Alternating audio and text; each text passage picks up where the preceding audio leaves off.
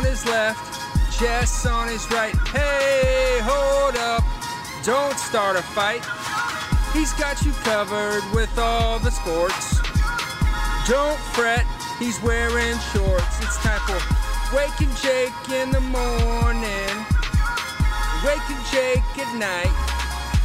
Jake sucks.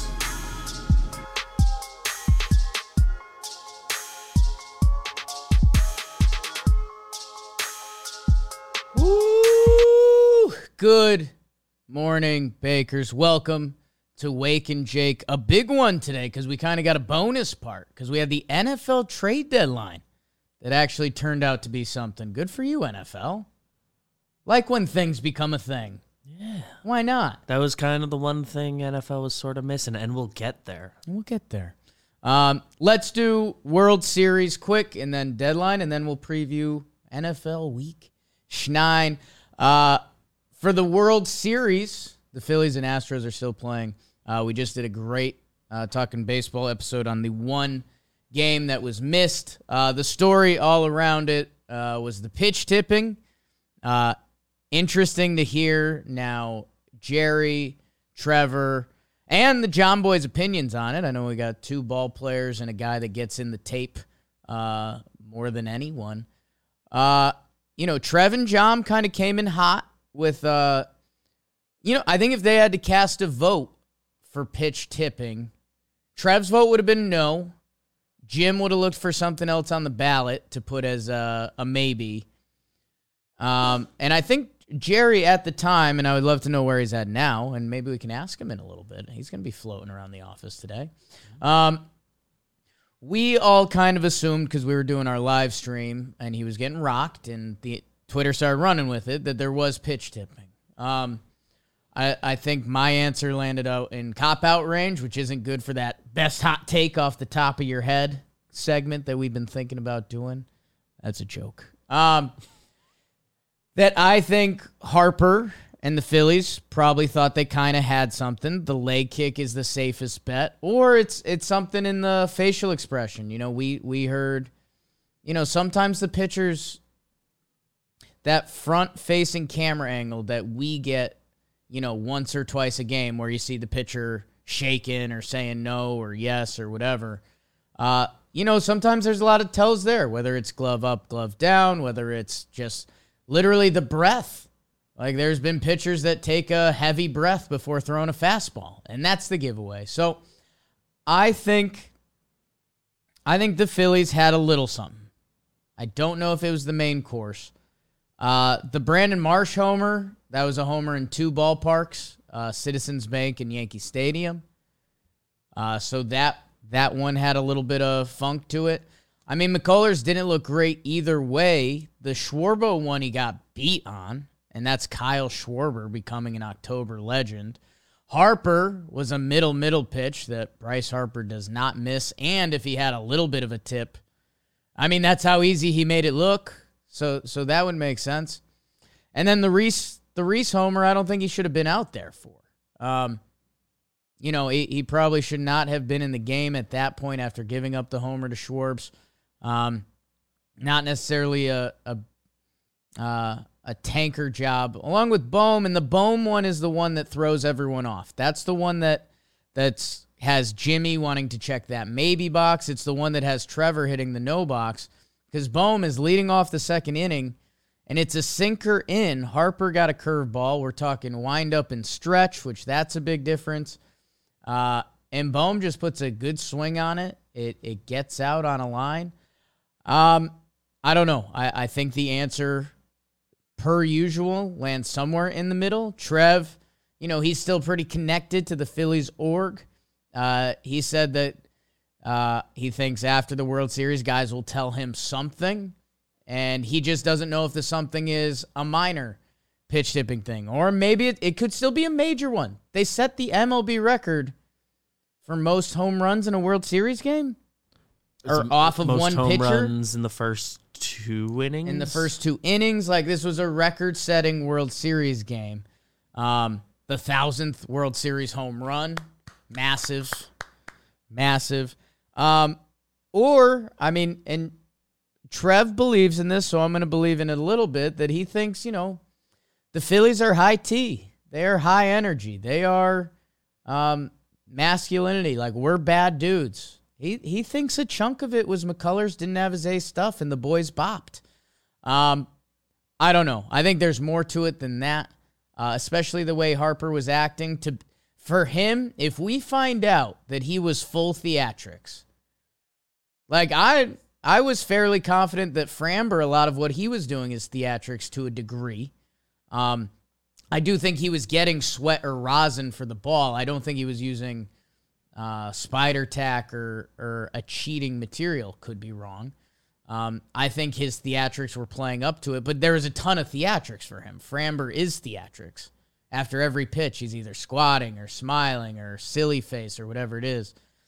For Harper to hit a home run, pimp it, tell the hitting coach and Bohm and anyone that would listen to him Like calls him over. pretend if he was doing all of that to pretend he has a tip and just be putting on theatrics, I mean that would be hanging in the Louvre. Like I I, I don't know. Um because hitting a baseball is really hard and those guys hitting you know, World Series breaking amount of home runs just doesn't seem like just doesn't seem like it was clean. McCullers, who's pitched in a lot of big games, um, his stuff didn't look great. His changeup actually looked kind of like his best pitch as the game developed. Um, and who knows if that was part of the pitch tipping? Who knows if that was part of the game plan to throw more changeups?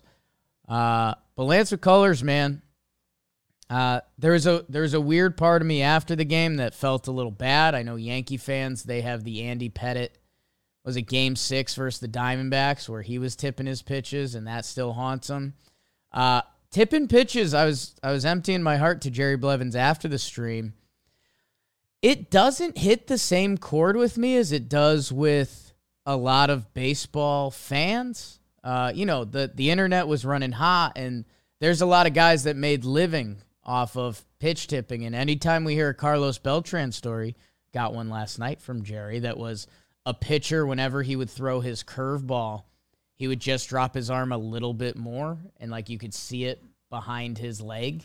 So was it like a blow above the belt or something It type was deal? it was it was a lefty, and it would just be behind, like he would just basically Oh, in his like, in his can see it or not. He would have the glove out and reach his arm back, and for the curveball, you'd be able to see the ball like behind his knee, and for a fastball, you wouldn't be. And so Carlos Beltran, who's a weird tie to all of baseball right now, uh, you know, he was kind of the big dude in the whole Houston thing that gets overlooked a little bit. At least according to everybody scapegoat. who like is trying to put it on someone. little column A, little column B. Uh, but you know, it's one of those funny things that I don't think it sh- it should be shots fired at Carlos Beltran because he had what basically is a Hall of Fame career. But I think a lot of the times Carlos Beltran, taken out of context, knew what was coming. Um, and that's just not how. it sounds really dumb because I didn't play a lot of high level baseball, but I just didn't view baseball through that scope. Um, but we've now seen it in so many big games. Uh, if they have a, pi- a tip on the pitcher think they have a tip on the pitcher, we know that so many guys, uh, the starting pitching job in the dugout, we make fun of the starting pitchers a lot, but a big part of their job is to observe every pitch and see if they see something. And there's a ton of guys who are like Carlos Beltran. There's now front office positions that are scouting to see if they can pick up uh, small different hints, tips, tricks, or codes. Used to read a lot of those video game online websites growing up. Um, that it is a massive thing in baseball. It just doesn't strike the same chord at me as like a way to win. And so Jerry, I told him that last night, and he said, "What about when like a runner's on second and they're picking up the pitch sequences or they can see in the glove?" I like that. I like that part of it. Like, I, I guess there's just there's something about the pitcher, and maybe this is just me being soft. There's something about the pitcher not knowing what he's doing and getting beat on it that doesn't feel right. But at the same time, when you're a hitter trying to do the toughest thing in sports, I absolutely get it. So and like every team's got the guys looking at another Yeah. team and looking at their own guys. um, to try to quell any tipping. But there's and there's just also just a part of me. I think this is in agreement with you that it kind of just doesn't sit great with me. It's just like every time come the playoffs, like every time there's just a bad start, It's becoming everyone jumps to it's that. becoming an annual playoff story, and I guess I I don't necessarily love that. Um, but it's it is a massive part of the game. It, it's never going to leave. I mean, every hitter. I mean, as long as the game goes on, we'll try to figure out some way because. I don't know. At the same time, if I if I was facing a pitcher, and I remember when young Deivi Garcia came up, and they said his release point on his curveball was higher. Like if I was a hitter and I could tell that, I like that. Like that's that's reading the pitcher. I, I guess tipping pitches with a, a knee a knee lift or a or a hand raise or something like that. It's absolutely a game to win, and I I don't dislike it. I guess I dislike the narratives that can come from it. Um, and it's just uh, it's a little bit of a Jakey blind spot. Not that not that that's anything, but Phillies roll. Their offense uh, looks unstoppable. They also got shut out by Ranger Suarez in the Phillies pen. We'll see going forward. I mean, the Phillies offense right now looks so good to to shut them down enough over would be the next four games. Astros have to win the next three out of four, right? yeah. Is my math right there? It doesn't feel To that way right it. now. It doesn't feel that way right now. So we will see. I mean, Houston, Javier goes tonight, Verlander tomorrow. If those guys throw up zeros like they can, you're heading back to Houston feeling good. Peter Moylan said it early on in the playoffs. I, I asked him, because Peter Moylan, for the silly kookaburra he can be, and I don't like saying that word, he will his answer will let you know. He will give you a deep dive analysis or he will give you the silly you can't explain sports analysis. And Peter Moylan gave the the Phillies have the juice. And they've had the juice. Jim?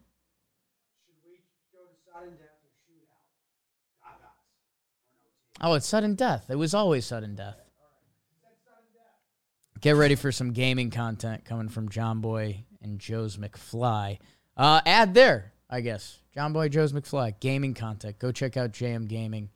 Um, There's some other videos on that channel that aren't there. those two. if you have no idea, we've been putting a ton of stuff out there.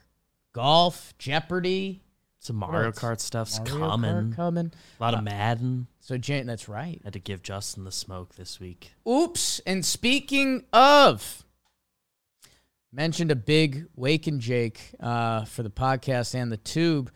The NFL trade deadline uh, was cool. Like, let that be kind of the starting starting off point for this. Uh, the NFL trade deadline, not known for its coolness. A, I remember originally the NFL trade deadline was like week four.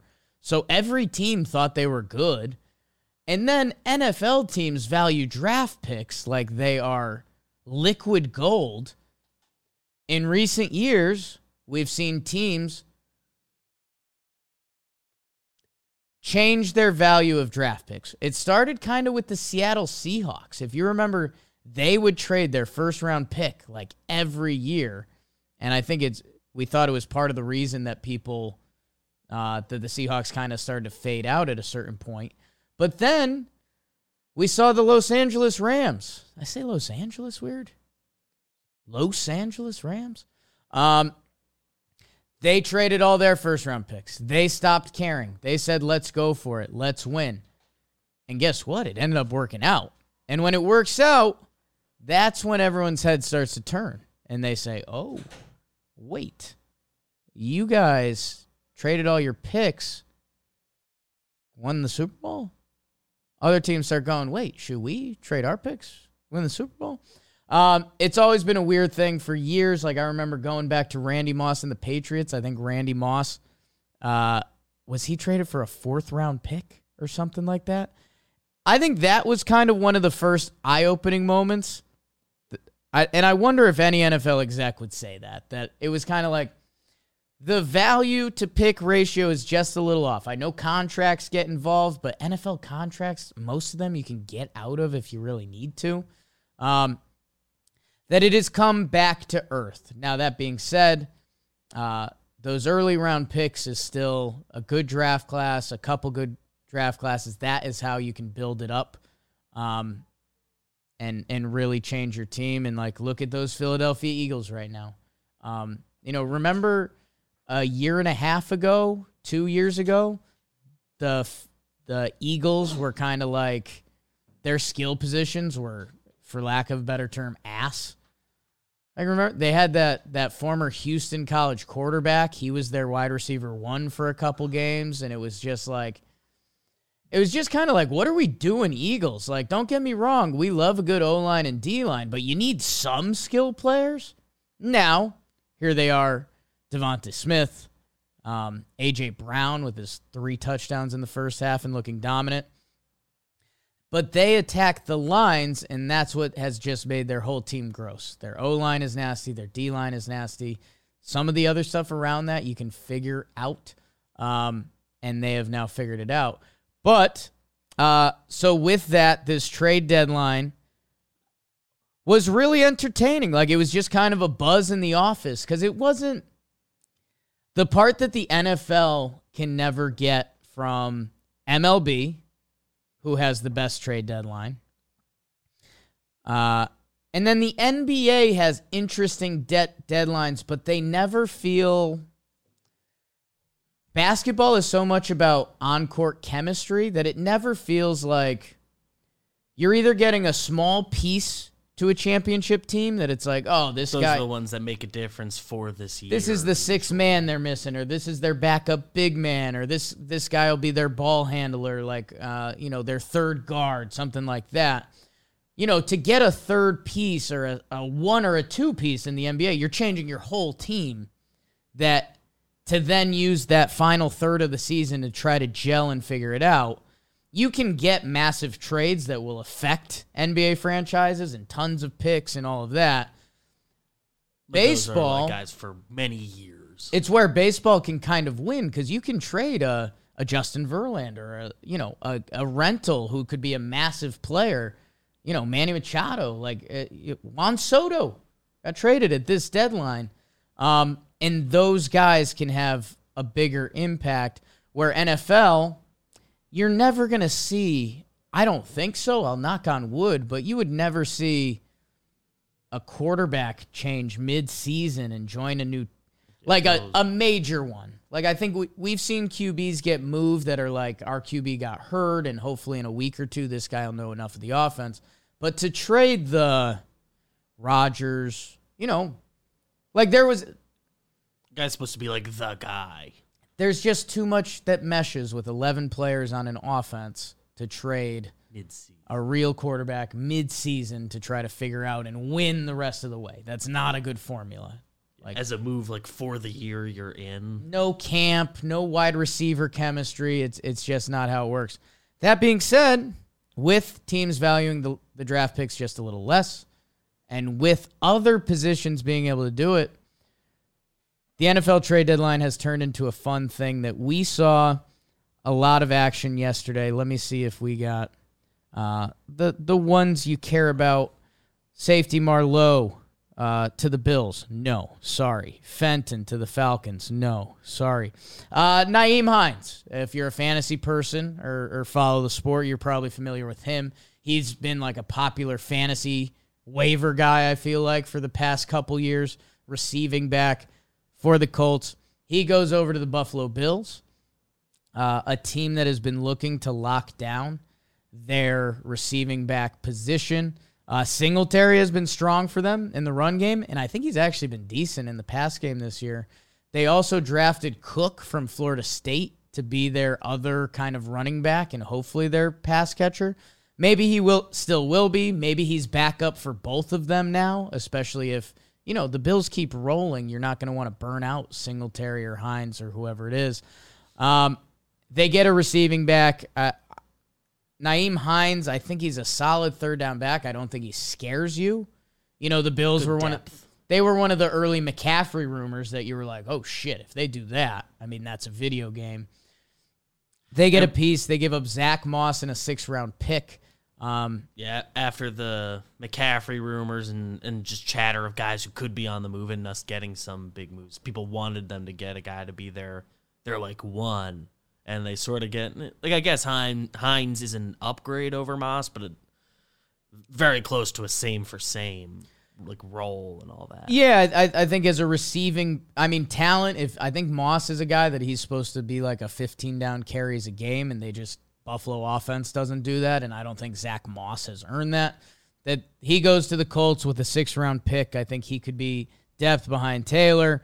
It's a pick. The Colts are three, four, and one. I think if you get value for Nyheim Hines, who was, you know, third third down backs in the NFL isn't isn't the sexiest thing unless you're the best of the best of the best. Um, good for them. Uh, William Jackson to the Steelers from the Commanders. No, sorry. Those two teams can't think about you. No. Uh, my Broncos and Jets. Big trade. Jacob Martin, uh, defensive end, uh, goes with a fifth round pick. The Jets get a fourth round pick. Why would I even mention that trade? Because that trade should be attached to the Broncos traded Bradley Chubb. Uh, big piece, man. Uh, this guy was a high up draft pick. The Broncos let Von Miller go because they kind of were given the keys to this dude. Uh, when he's right, he's nasty and one of the better defenders in the NFL. The article I'm looking at right now, the names mentioned uh, in front of him in this is some Penik stuff. We'll call him in a second. Why not? Pass rush win rate. There's some new NFL. The two guys in front of him, Micah Parsons and Myles Garrett. Uh, the Dolphins, who you've seen me fall out of lust with and back into lust with a little bit, uh, they get a major player and they had to pay. First round pick, fourth round pick, Chase Edmonds, kind of funny. Uh, people are down on him a lot, and the Broncos' backfield is now Chase Edmonds and Latavius Murray, Melvin Gordon. Like, how did we get here? How did this happen, guys? Um, I don't know. In a way, I'm happy because the Broncos traded away so many draft picks for Russell Wilson that to move a D end outside linebacker like Chubb, who is great and super valuable for the rest of this season and upcoming seasons, you just it might not mean anything for the Broncos. So you got to go out and get first round picks, and they get the Niners first round pick, which we'll see now that it's they also made a pretty big trade themselves. Um, I don't know. In a way, I'm happy that the Broncos were being realistic um, because as good as Bradley Chubb is, I don't know what he's going to do for that team in the next couple years.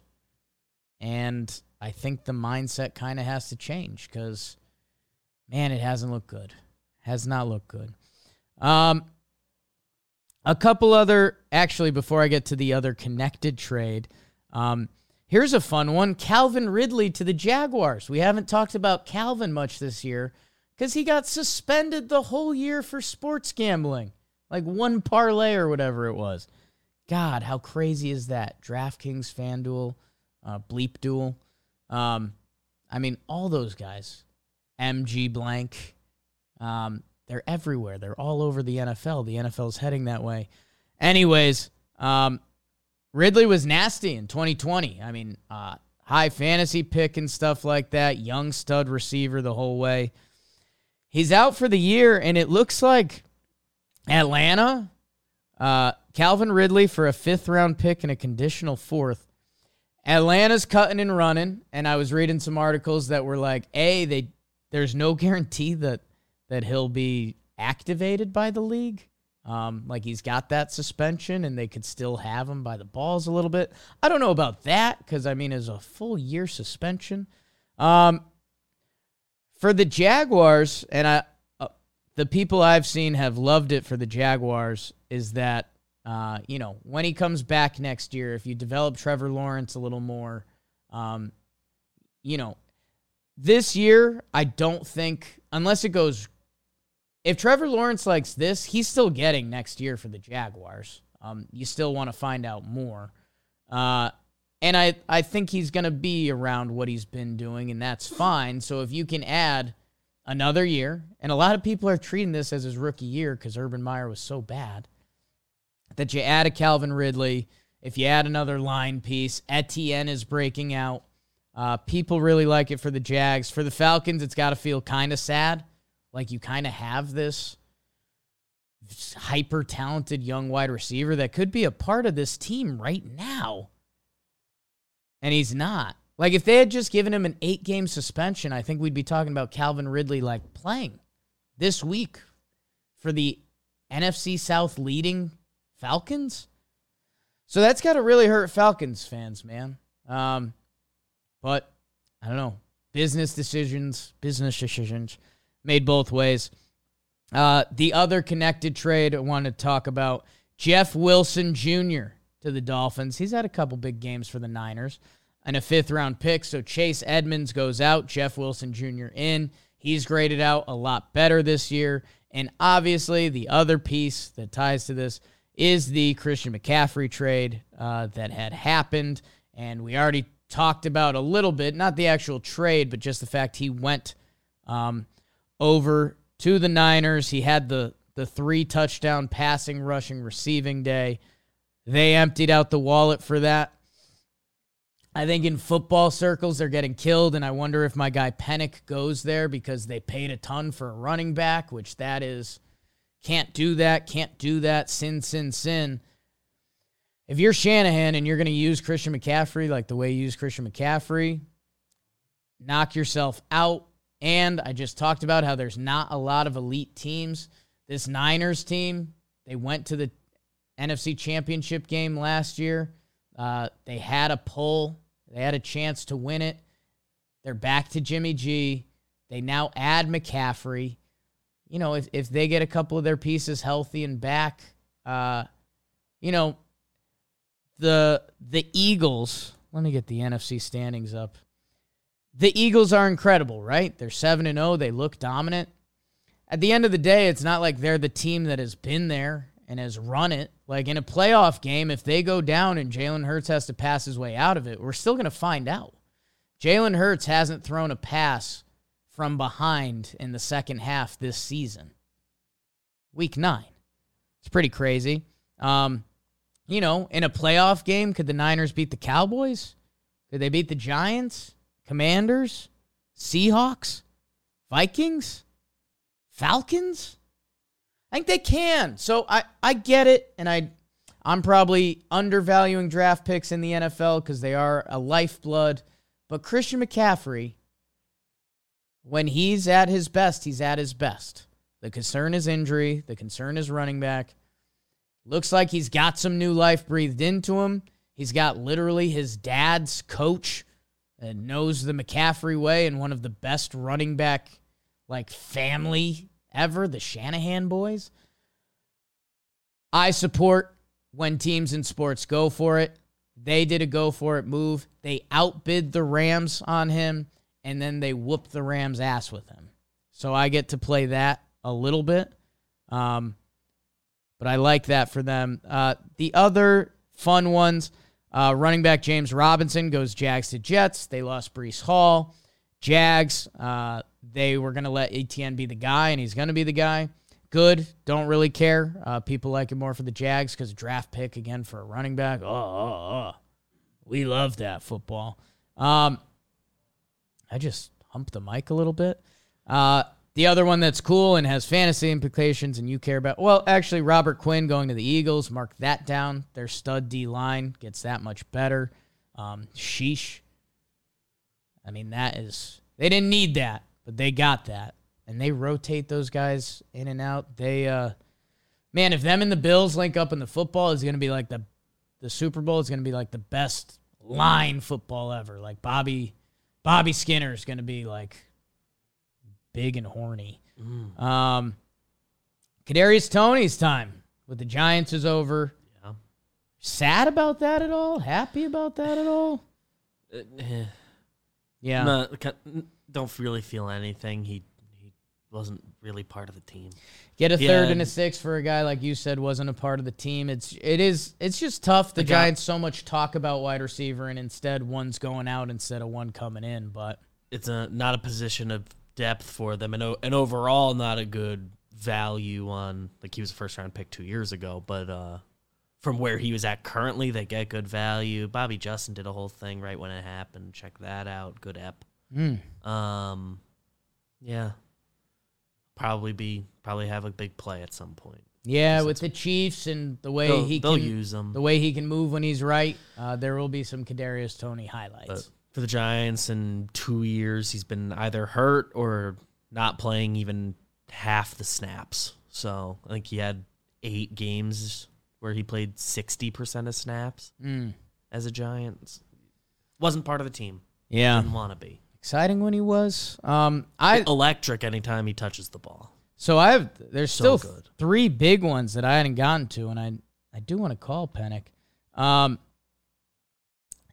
T.J. Hockenson uh, goes to the Vikings. That's that's really good for him, man. He's a stud. He's been a part of those fun line offensive games. Um, I think he's one of the better tight ends in the league, and he's a guy that can win. And Kirk Cousins, if he's at quarterback, the more guys he has running routes that can win, that's big for them and the Vikings.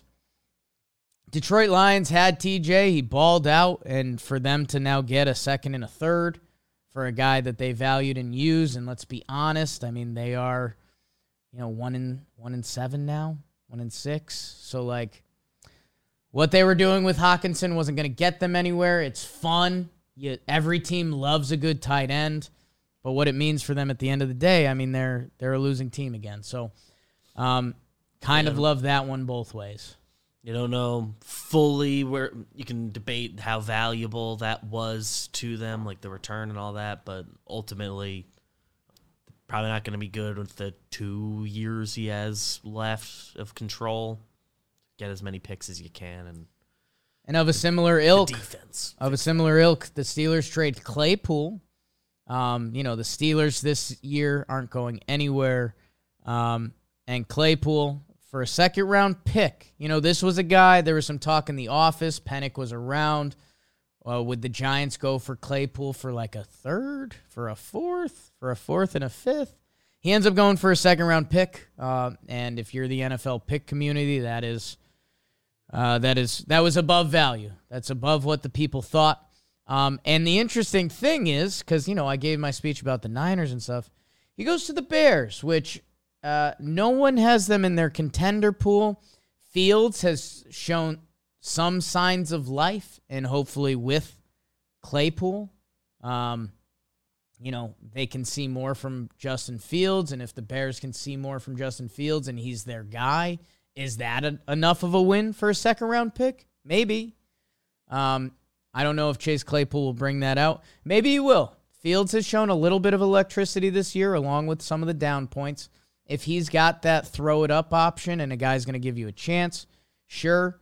And hey, Bears wide receivers, you know, Allen Robinson was there and then he wasn't. Um, I don't know. Uh, the consensus kind of is the Steelers getting value for a guy like that who wasn't going to help them anymore.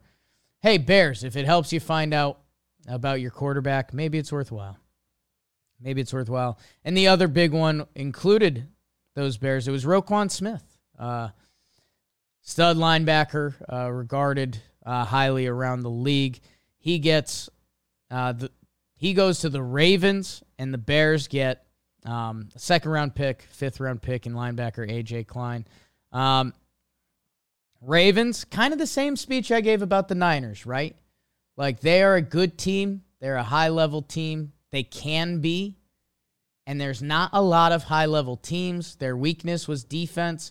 If he could shore that up a little bit, um, why not? And the Bears, again, and this is where this move and the Claypool move, there's a little, ah, eh. Because the picks that end up coming in and out are kind of similar. So they get the wide receiver to try to learn what Fields is. So I guess there's part of me that respects that. And if you're Baltimore, again, I, I, you guys have heard where I stand on it. If you're trying to be aggressive and go for it. He's a guy that's going to help you this season, and uh, their defense has been their weak spot. And with them holding on to a lead and not blowing it late and adding him, maybe, maybe that's kind of what changes the tune in Baltimore a little bit. Let's uh, we'll give Justin Penik a quick call. Um, I was already, I was rolling. Justin Joe's, Penik? Joe's, Jake McFly, and Beebs Storiali. How are we doing? We're doing well. How are you? Oh, great, great. We're we're gonna talk some football. We're gonna talk some trade deadline. This trade deadline. What's so cool about this trade deadline? I'll tell you what, Jake. Yes. Is I mean, it, it felt like the NBA and MLB, where usually like what's missing with the NFL is like that kind of off the field kind of excitement, but we got it in the off season, and then we got it with this trade deadline. Um, so the NFL is catching up to some of these other sports in that regard. Yeah, I I uh, I kind of started there with uh, I, I love it for the NFL, like the buzz that was kind of going through the office, and you know I, I do think, and sorry to flex my MLB muscles on you, that uh, NFL I, I don't think they'll be able to get there because like you you would need prime quarterbacks to be changing midseason, and that that'll yeah. never happen. You know, because MLB you could trade a rental or whatever. But for what it was, man, it's perfect and it's getting better. And I think it's just it's the perfect mix of front offices not overvaluing draft picks anymore, along with the trade deadline obviously being moved back. And, you know, you can you can teach a linebacker a scheme. You can add a hmm. wide receiver to the mix. You can add a running back to the mix. That I, I think it's in a really good spot right now. Yeah, and also the NFL is really weird this year because there's three good teams. Right. there, there's the Eagles, which the Eagles added uh, Robert Quinn, and there's the Chiefs, which the Chiefs added Kadarius Toney. Um, we'll even see if he even suits up for the Chiefs. And uh, there's the Bills, and the Bills uh, added Nyheim Hines kind of at the at the last second um, from the Colts there, which I don't really. Out of all the moves that were made, I think nine nine Hines means the least amount. But still, you know, if the Bills feel like that's what they need to push them over the top, the Bills don't need much to push them over the top. So um, there's three good teams in the NFL right now, and even like, hey. you know, uh, like you look at Calvin Ridley with the Jags, that's a next year thing. Robbie Anderson with the Cardinals, why not?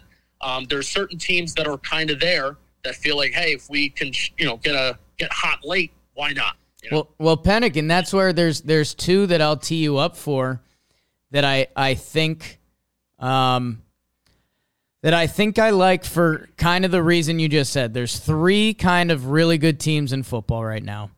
I think two teams made moves to put themselves in the mix. Well, a third if you count the Dolphins, but I'm I'm not I'm not where I want to be with the Dolphins.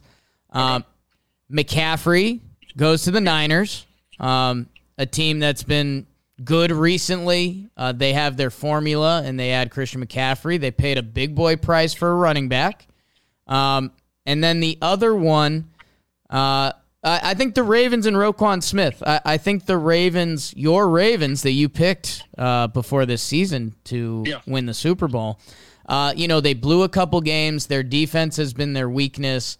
Um, and they go out and they get, you know, a, a big time linebacker that I maybe not even their biggest need on that defense, but he's an upgrade. in it, I, I think those teams see that there's not a lot of dominant teams, and they're thinking if we elevate ourselves a little bit and we can be in the serious crapshoot of the playoffs, that maybe they can make something happen. Yeah, I mean, for Roquan Smith and the Ravens, I mean, you know, they changed their their defense coordinator, where now they're playing a they're playing a lot more of a conservative system than what they had with Wink Martindale in years past, um, where this is very analytically advanced. Where you know, as we know, the Ravens offensively, but going for it on fourth down, they're a very analytically advanced team and relying on Patrick Queen, who has kind of been, I don't want to say a bust, but he has not been what they drafted him out of the first round out of LSU a couple years ago. So Roquan Smith getting one of the league's best linebackers. Um, then you also have the potential to also sign him too to an extension, which is awesome for them.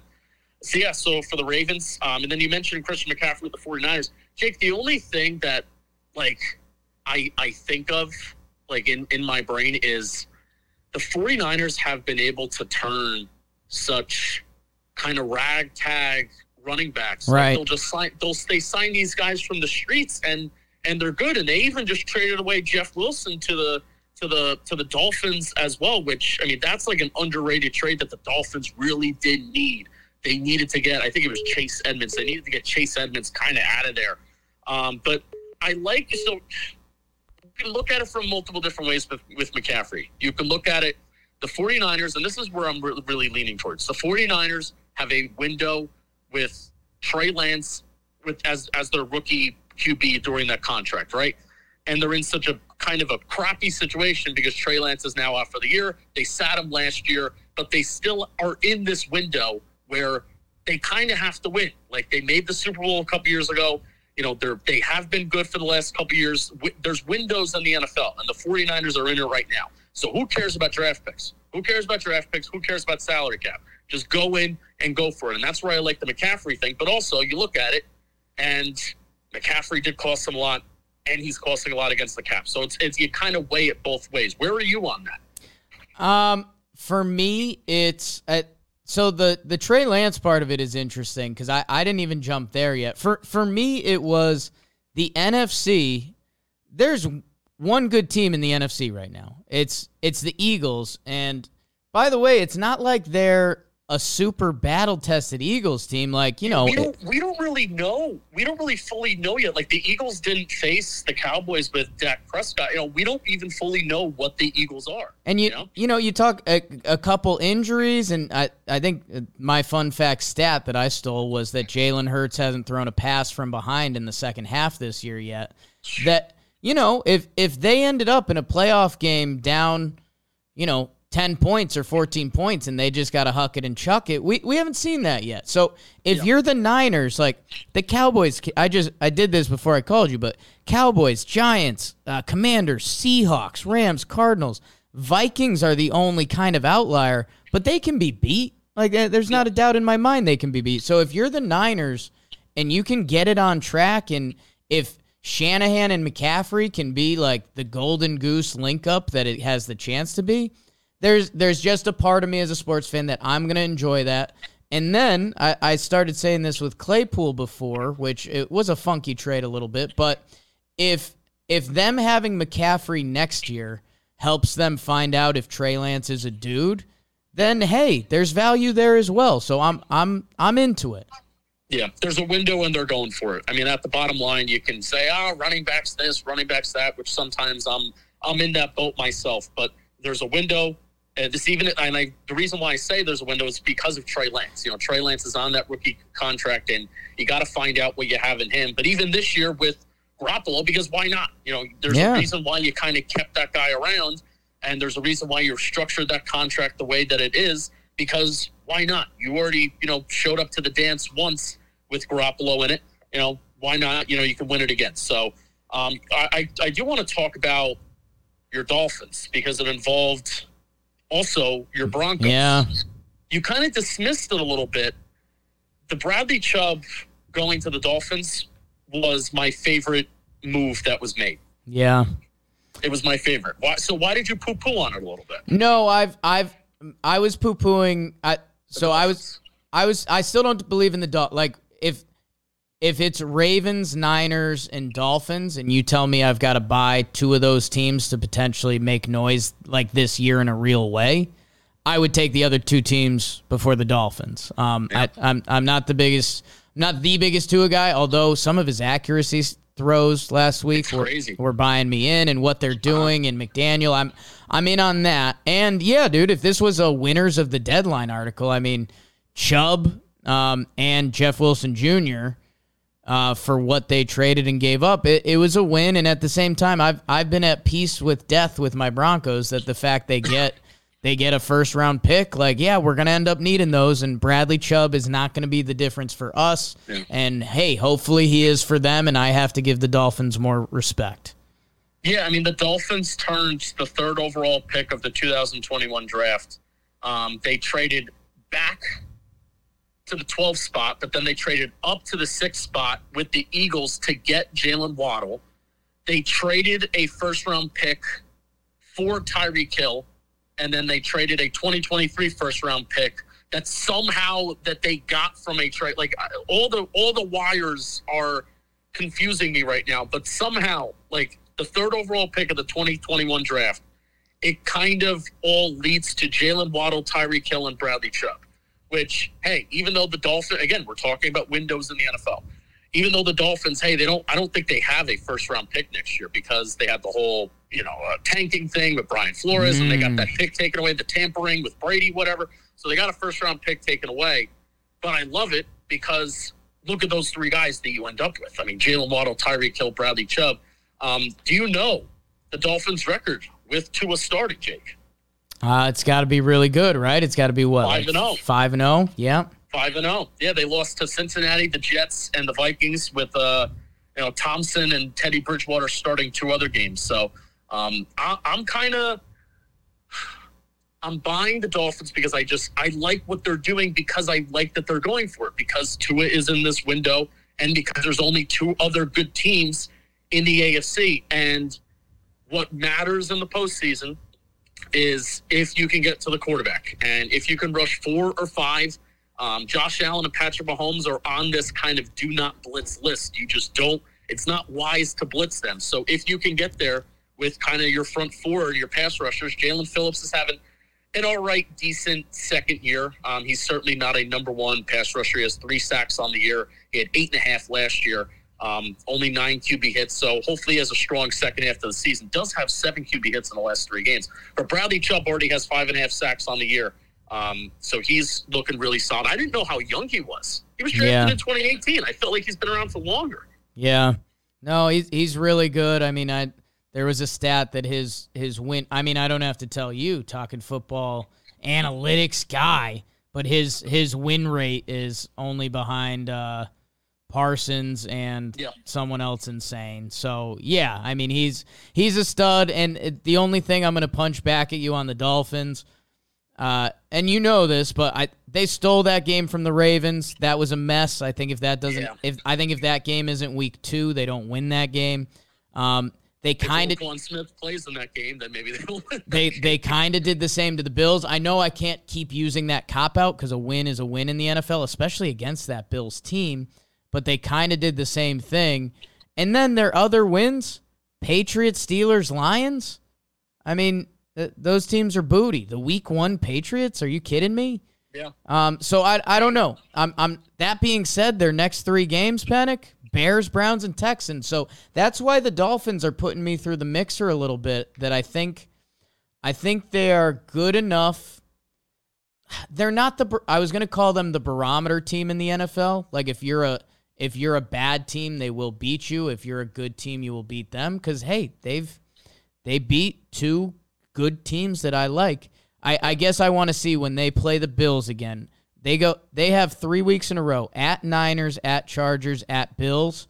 I'm I'm gonna make my my Dolphins decisions then. And hey, I hope I hope Tua's throwing dimes because when he does, it's beautiful. I hope Chubb is getting to the quarterback because he's awesome. And I I I hope um, by week whatever that is, week 15, I'm I'm chugging Dolphins Kool Aid. Tyreek Hill has three games, four games of 160 or more receiving yards. That's insane. Yeah. and they made they made all those games 49ers chargers and bills they made that all on the road Right.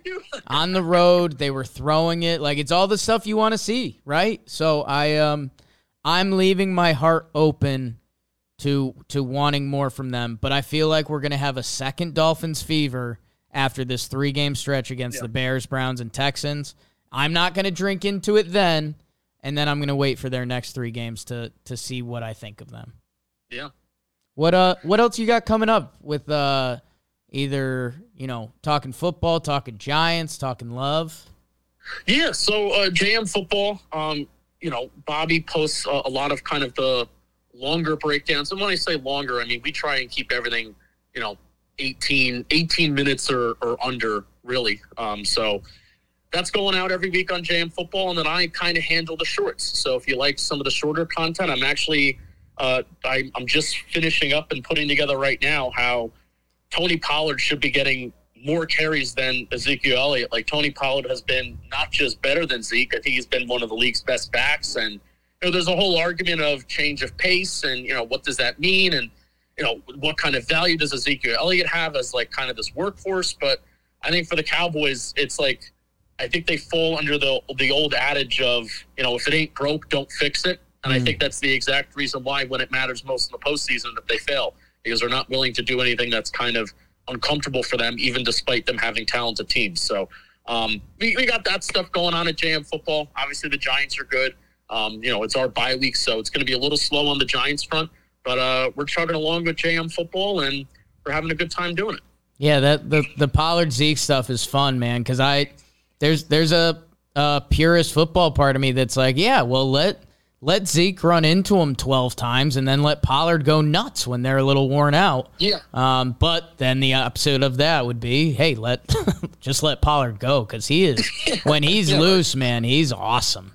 Yeah, he averages 25 yards per attempt. Whenever he has a run of 10 plus yards, he averages 25 yards per attempt versus Zeke averages 14 yards, which that is a, I mean, a 25 yard play versus a 14 yard play is a huge difference in the NFL. That's got to be like an eleven yard difference. You got it, Jake. Math company. Uh, Math company. Justin Penik, thank you on short notice as always, because that's just how I operate. Um, Yeah.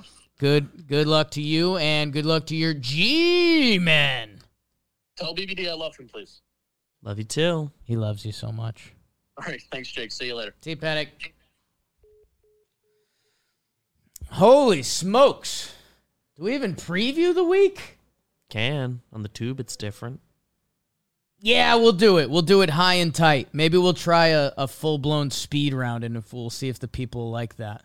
Maybe that'll be the new segment. It'll be just like a five minute. Well, and you know what? Why we're definitely going to do this? It starts out, and this is the beauty of sports where you can write stuff and you can't write stuff. This doesn't matter at all. But Philly's playing Houston Thursday night. Uh, and it's one of the best teams in the NFL versus one of the worst teams in the NFL. The 7 0 Eagles against the 1 5 and 1 Texans. They keep giving Philly the double digit line and they keep going over it. We'll see if this one is the test. It's 14 currently. It's in Houston, and these Amazon games have stunk. Nobody's scoring. But the Texans are bad. I would take the Eagles again until until we get hurt. Sorry about that joke. Um, and how funny would it be? The Phillies could potentially go for a World Series championship if they win on Wednesday night, and the Eagles could try to go 8 and 0. That's the sports stuff you got to believe in. Sunday, no London game. Chargers Falcons. Ooh. Chargers are three point favorites. Have they been clicking? Are they coming off their bye week? Is that why they are? Uh, I think they are. We'll see. I, I'd have to check the injury report and see who's back for the Chargers. If they have enough guys back, they're the talented team coming off a bye. That being said, the piss and vinegar the first place Falcons play with, um, they could bulldoze them. I wouldn't touch that game money wise. Uh, Falcons have a little bit of juice. Three and one at home. Yeah. Chargers favorites on the road. Don't love it. Bears, Dolphins, Miami, a five point favorite on the road. After the Bears, they dismantled the Bengals um, with a power. Or excuse me, I I compared the Bears and the I confused the Bears and the Browns for a second because honestly, why not? But the Bears just got rolled on by the Cowboys. Uh, Dolphins, uh, I'll, again, I'll drink some Dolphins Kool Aid. Let's get hot. Panthers, Bengals. No, Bengals bounce back. What was that last week? That was a disaster. They're seven and a half point favorites over the Panthers after getting embarrassed at the party. Everyone looking at their little wieners. That was uh that was bad, Cincy. Come on. Packers, Lions, no. Um Packers, get it going, man. They're only three and a half point favorites at the Lions. That's insane. How the mighty have fallen with the Lions trading guys away. I don't know. Maybe the Lions smell the blood in the water and, and they can find it, but Packers, they showed some fight at the end of the last game. Lions trade away their tight end. I could feel the vibes being back to vibes there. Go pack, go. Patriots Colts. No, I don't want to watch it. Patriots have a chance to go to five and four. That feels insane. Um, Bill Belichick against a rookie quarterback. I think there's insane stats about that. New England five and a half feels low. Bills Jets. How's your six and one Bills versus your five and three Jets? The Jets they kind of had their mini Super Bowl last week and they got punched in the mouth by those same Patriots. Bills are nasty. They're 12 and a half point favorites over the 5 and 3 Jets. Jets are 1 and 3 at home. Come on, Jets. 4 and 0 on the road? That's funny. Vikings Commanders, the first sale Commanders. If you got a couple billy in your bank account. Uh, the 4 and 4 Commanders host the 6 and 1 Vikings. Vikings, as as you people know, I kind of have them in a Dolphins bucket. Um, I don't fully believe they get the tight end in Hockenson. What will that mean in the first week? Probably not much. Commanders have a little juice. Heinicke, rumors about selling the team. Vikings are better. Not touching it. No, thank you. Raiders, Jaguars. Ew. That stinks. That's the fantasy league I care about. Those are my quarterbacks right now. That's disgusting. Ugh. Seahawks Cardinals. Cardinals two point favorites at home to the Seahawks. Seahawks beat them uh, a couple weeks ago, nineteen to nine. Um, I don't know. I mean, in the words of Joe's McFly, if you're not buying, you're selling pop. And I'm just not buying the Cardinals. And the Seahawks have been good. At what point do we just ignore the name Geno Smith and respect what they're doing? I would take the Hawks plus two. Rams Bucks Super Bowl? Isn't that what happened? How about that? Three and four versus three and five. The times they are changing. Bucks three point favorites at home. Man, Bucks would go to three and six, or Rams would go to three and five. This is a hopefully that's a dogfight and a good game. That's in your four o'clock slate. Hopefully that's a good watch. And then Bucks beat the Chiefs in the Super Bowl. Rams on the way there. on the way there. My Both bad. NFC. NFC. That makes sense. Um, Titans Chiefs is your night game. Uh, the five and two Titans are against the five and two Chiefs. Titans right now the third best team in the AFC. Uh, can King Henry get it going on the ground? Control the game. It's in KC. It's Sunday night football, and the Chiefs are so so good. Last we saw them, they beat the 49ers in San Fran 44 to 23. They were missing a lot of people. I know, I know. Um 12 and a half point favorite shows who they are. Ravens Saints Monday night. Saints just sh- shut out um who'd they just shut out? I was going to say the Bengals, the Raiders. Raiders. Eh, so that might not mean as Another team we thought might start to get going. yeah, people were starting to drink Raiders Kool Aid. I was on it. Uh, kudos to the Saints. Uh, let's find out, I guess, if you if you guys are at the party or Ravens in New Orleans Monday Night Football can get a little spooky on you. Ravens could also get to six and three, and we could start really believing in them again, especially adding at the deadline. And that's your NFL weekend. So if you get a chance for a double Philly up on Thursday, that's fun. Uh, otherwise, what we're looking at, the 1 p.m. slate obviously always has a chance to be fun, but nothing you're really drinking there. Rams Bucks, a game to save your season, kind of both ways. Rams That- Bucks get right game. that should be that should be entertaining and and then Sunday Titans Chiefs at night. Let's see if the Titans are if they can if they can be real. Uh cuz they don't like this Chiefs team. They, really don't. AFC. Um so hey, if you're planning out your Sunday, if you need to wait till the 4 and the 8, you might be all right there. Big Ep. Holy smokes. Justin Penik. Thank him. Uh, thank you guys. Enjoy everything on Jomboy Media. Farm to Fame Warehouse Game New Blitzball Battle every Monday and Thursday. It's awesome. Still talking Knicks in there. Hello. Talking baseball, World Series, Rose Rotation, Compound, Ian Happ. That's gold on that glove now. Don't Good for him. He's wearing shorts. It's Good for him. He really worked on that. shake in the Uh, have a great week. Bye, the Commanders. shake at night. See you Monday. We will see you Monday. Will we know a World Series champ by Monday? I think we have to. I think we have to. Yee.